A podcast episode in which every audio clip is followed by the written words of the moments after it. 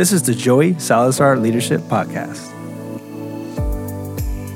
Well, hey, everybody, and welcome back to the Joey Salazar Leadership Podcast. This is Joey Salazar, and in the studio today we have Gio. Gio, how are you? Good. How are you doing, Pastor Joey? I'm doing wonderful. I'm excited to have you all back, whether it's your first time listening or whether you've been with us here now for a couple of episodes. Uh, thank you so much. It really does mean a lot that you'd be listening and tuning in today. Today, we're going to be talking about a really, really important subject, and uh, it's about how to maintain your joy in life, whether it's in ministry, whether it's at home, whether it's in your workplace. Uh, I've titled today's talk Three Quick Ways to Lose Your Joy. And I wonder if there's anybody listening today who's ever signed up for something or has started a project with all the inspiration of the world and now to find out a couple of days go by, a couple of weeks go by, and now you don't even want to do this anymore. You're just wasted. You just don't, you don't have nothing else to give. Hmm. You're not inspired anymore. I'm reminded of when I was younger, we used to sell fireworks. I was in a youth ministry, youth group that would sell fireworks. And I remember before ever doing this, just the idea of selling fireworks as a kid, you're like, dude, that's huge. Like that's you know that's goals right there. Yeah. I've reached it. Like my my life has hit the pinnacle. But I remember now being there and now actually setting up the fireworks and receiving people. I came to find out they were a lot of people would really just ask the same question time and time again, which was, "What does this one do?" now I hadn't seen all of them, but I was I was pretty sure in being able to answer this generic answer, which was, well, you light it, you lay it down, it goes up in the air, and it blows up. and I kept saying that over and over and over again. And then I remember in that fireworks season, um, you know, being inspired day one, being encouraged, being ready to go, enthusiastic. But as the days went by, just kind of losing out in my energy and joy. And I think that if we're not careful, the same thing can happen in our lives, in our workplaces, in our ministries, where we get discouraged because of difficult challenges, or we get discouraged because we're not receiving that inspiration or, or finding that motivation that we need. And if we're not careful as leaders, I think there's it's a dangerous thing for us to lead from a position that has no joy. Hmm. I feel like joy affects us. I feel like that's a dangerous place to live because now we're not we don't we don't have the the right attitude. Now we don't see the the way we're supposed to see. And so I wonder if you're listening today and if you've ever served without joy. If you have, I want to let you know that there is hope for you. There is encouragement for you today because I want to let you know that joy is a focus. Lot of people think it's just a feeling, but honestly, it is a focus. And I really think it begins where uh, you have to identify, you need to remember and acknowledge who you are, who you are, and whose you are. I think that's where joy initially gets birthed. At the end of the day, joy is a choice. And every single day, you and I can choose to be leaders full of joy. And so, here are three quick ways to lose your joy. Obviously, I'm not encouraging you to lose your joy. I'm just telling you be careful because we may be doing things that are setting us up to lose joy in life. The very first one is the following take on too much too fast. Guilty. I'm going to repeat that one more time for the people in the back. take on too much too fast. Can I remind us for the next few moments that even God rested? Hmm. Like he he rested when he made everything. And then even when he was here on earth as Jesus, the Bible would oftentimes say that he would separate himself from the crowd. He would disconnect from them to reconnect with the Father, right? Like he would take breaks. He would rest. And I think we've got to be really, really careful of just adding so many things to our plates, wanting to do it all, because that can lead to a point of frustration. I know in my life, I've been there before where I've tried to have, have a hand in everything or try to be the savior for all. And that's just not healthy. And that's not even just realistic. Gio, have you ever felt something like that before? Absolutely. Uh, and I've been warned. I was warned to not do that. I did that when uh, I first got to uh, Journey Church, and I kind of just said yes to everything, and it was great. But then you you, you get overwhelmed very quick, and yeah, you're in danger of losing your joy. Absolutely. This is one of the there here's a, there's a statement that we say at the end of every one of our meetings on Mondays at church and I love it because it's not just for church but it's for life and it says we don't have a task to do but a team to build. I don't think there's anything wrong with you wanting to accomplish a lot or wanting to make a huge difference. I just think it's unrealistic to believe that you can do it by yourself. Mm. And so, if we're going to make a difference, if we're going to be effective, if we're going to do this thing called ministry or be effective parents or spouses, we've got to understand that it takes a team. It takes a team. Every large goal, honestly, should be broken down into steps. And so, it's very important. Don't take on too much too fast. Be willing to say no. Be willing to also grow into your position. Like, you know, don't feel like you've got to compare your chapter one to someone else's chapter 15. If you're just starting out, hey, that's fine. Our church right now is five years, it's about to turn five years old. Mm. Like, I can't look at another church on Instagram who's been around for 20 years and be like, oh man, we're no good because we can't do what they're doing, or we're not their size, or whatever, whatever.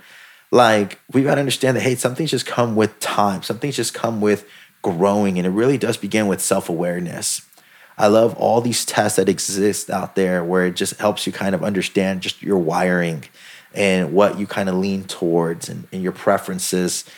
Um, it starts with awareness. Don't be afraid to just grow into your position. Celebrate where you're at and don't take on too much too fast. I think something that will also help us in this particular subject is time management as well when we don't have a schedule, when we don't have an idea of what we're going to spend our time on, it's really easy to say yes to everything. And somebody one time said that if you don't control your time, somebody else will.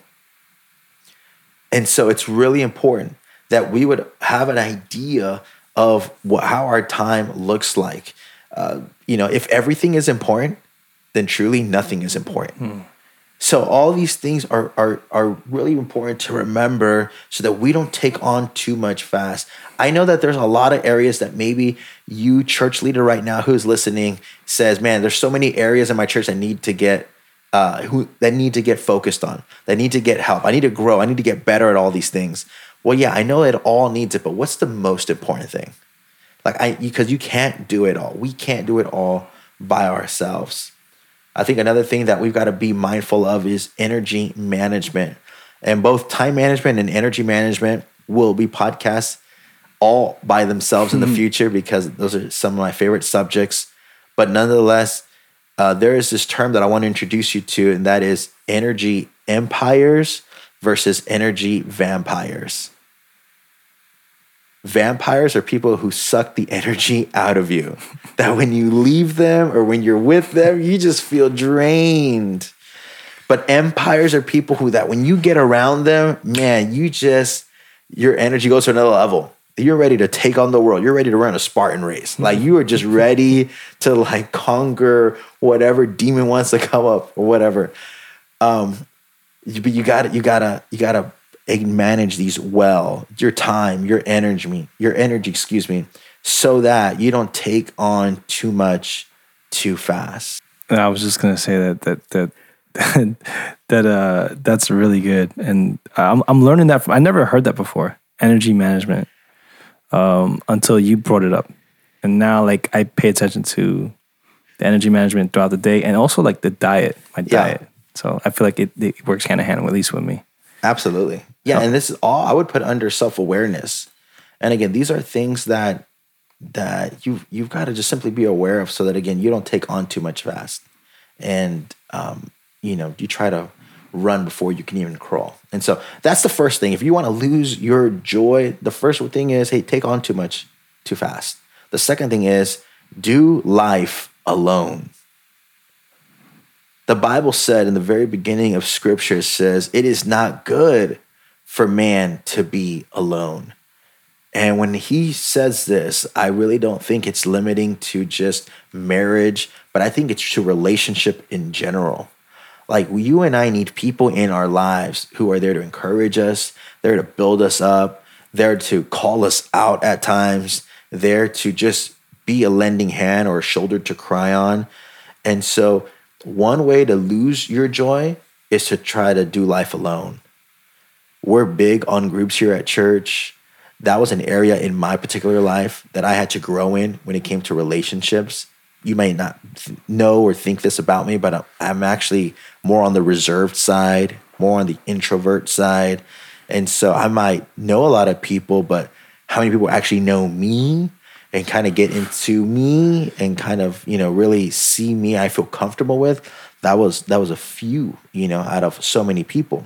But it was something that I had to grow in. And as a result, my life's been blessed. As a result, I, I'm I'm happier. As a result, I have more joy in my life because I have key individuals in my life. How's that impacted your life in reference to, um, you know, people just having the right people around you, having people in your corner who've been able to help you out?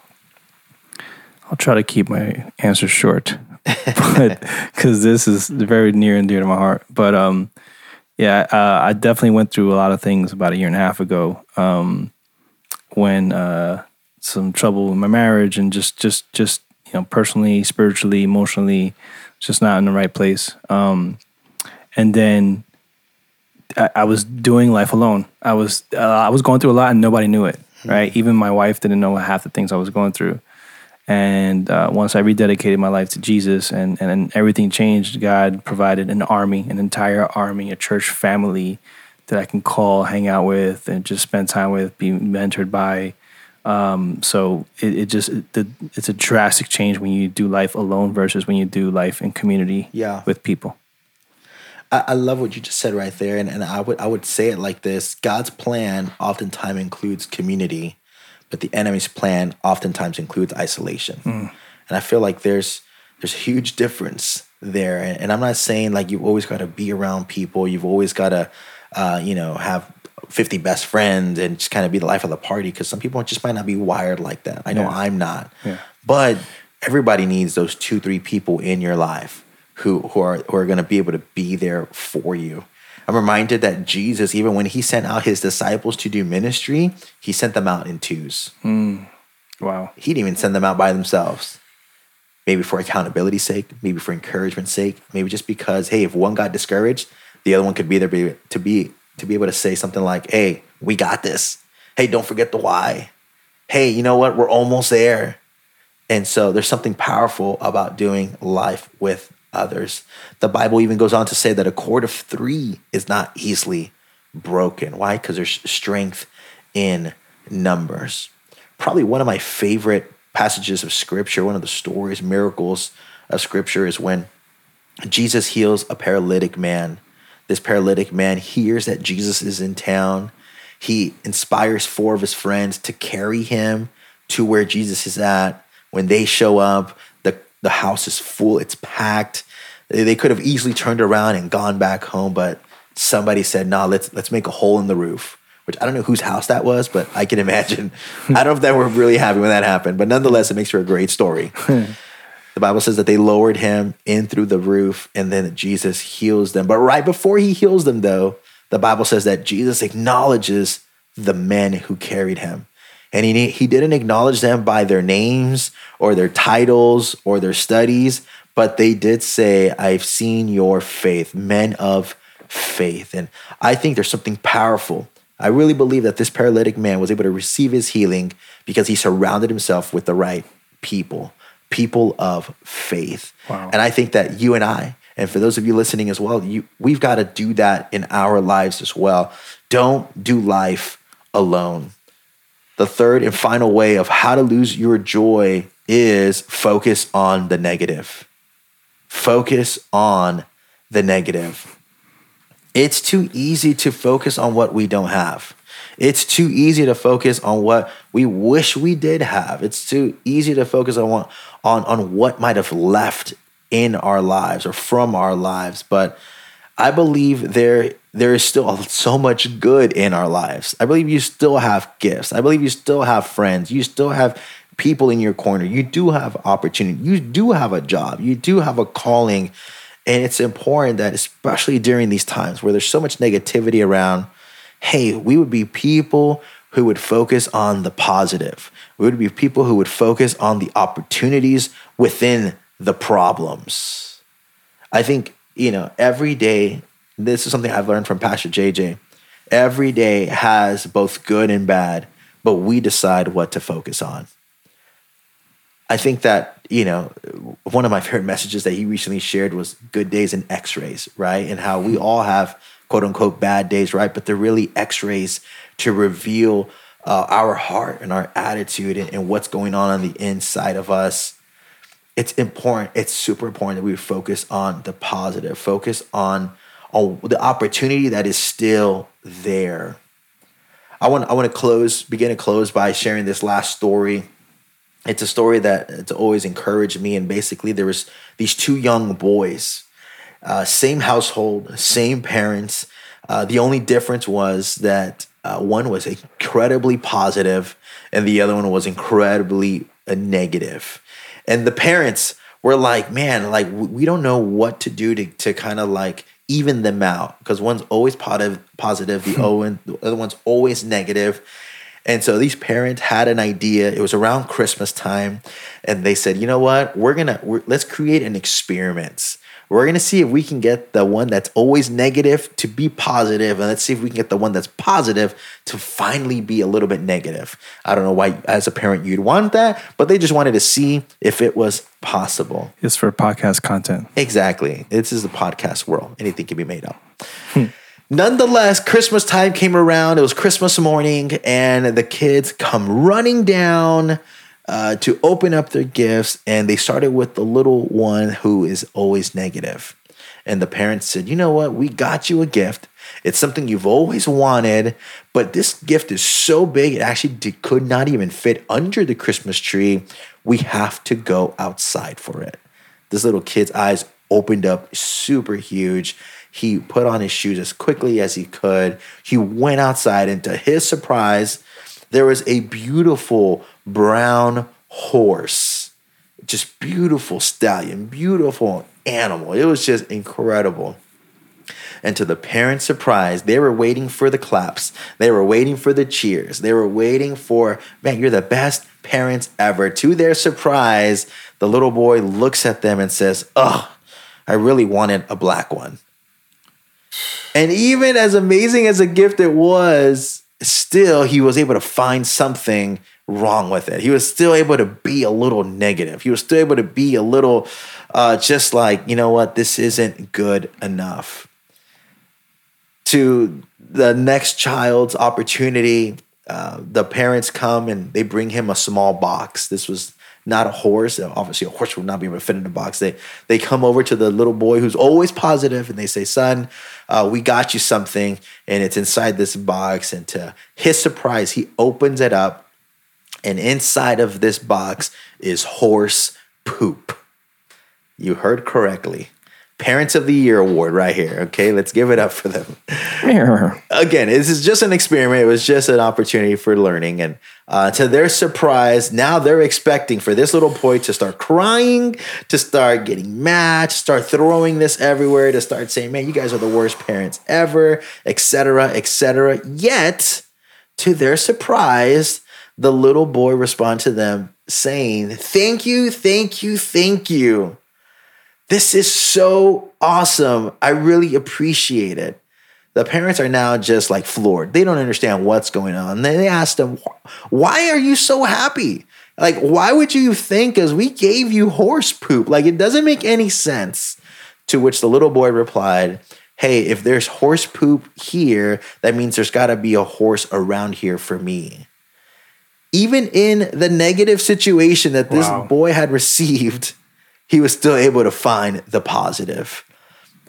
If you want to lose your joy, then focus on the negative. But if you want to maintain it, if you want to grow it, if you want to just share it, find the positive that you that is all around us. I know we all might be in some situations that a little smelly, or might be a little difficult, might be a little, you know, uncomfortable. But hey, I believe there's something good that God can do in and through it as well. And so, three ways to lose your joy take on too much fast, do life alone, and focus on the negative. Thank you so much for listening today. Pray that this is helping and encouraging you. We will catch you on the next one. Thank you for tuning in. For more information and additional resources, check out joeysalazar.org and follow him on Instagram at Joey Salazar. Please feel free to rate, review, share, and subscribe. Once again, thank you so much for joining the Joey Salazar Leadership Podcast.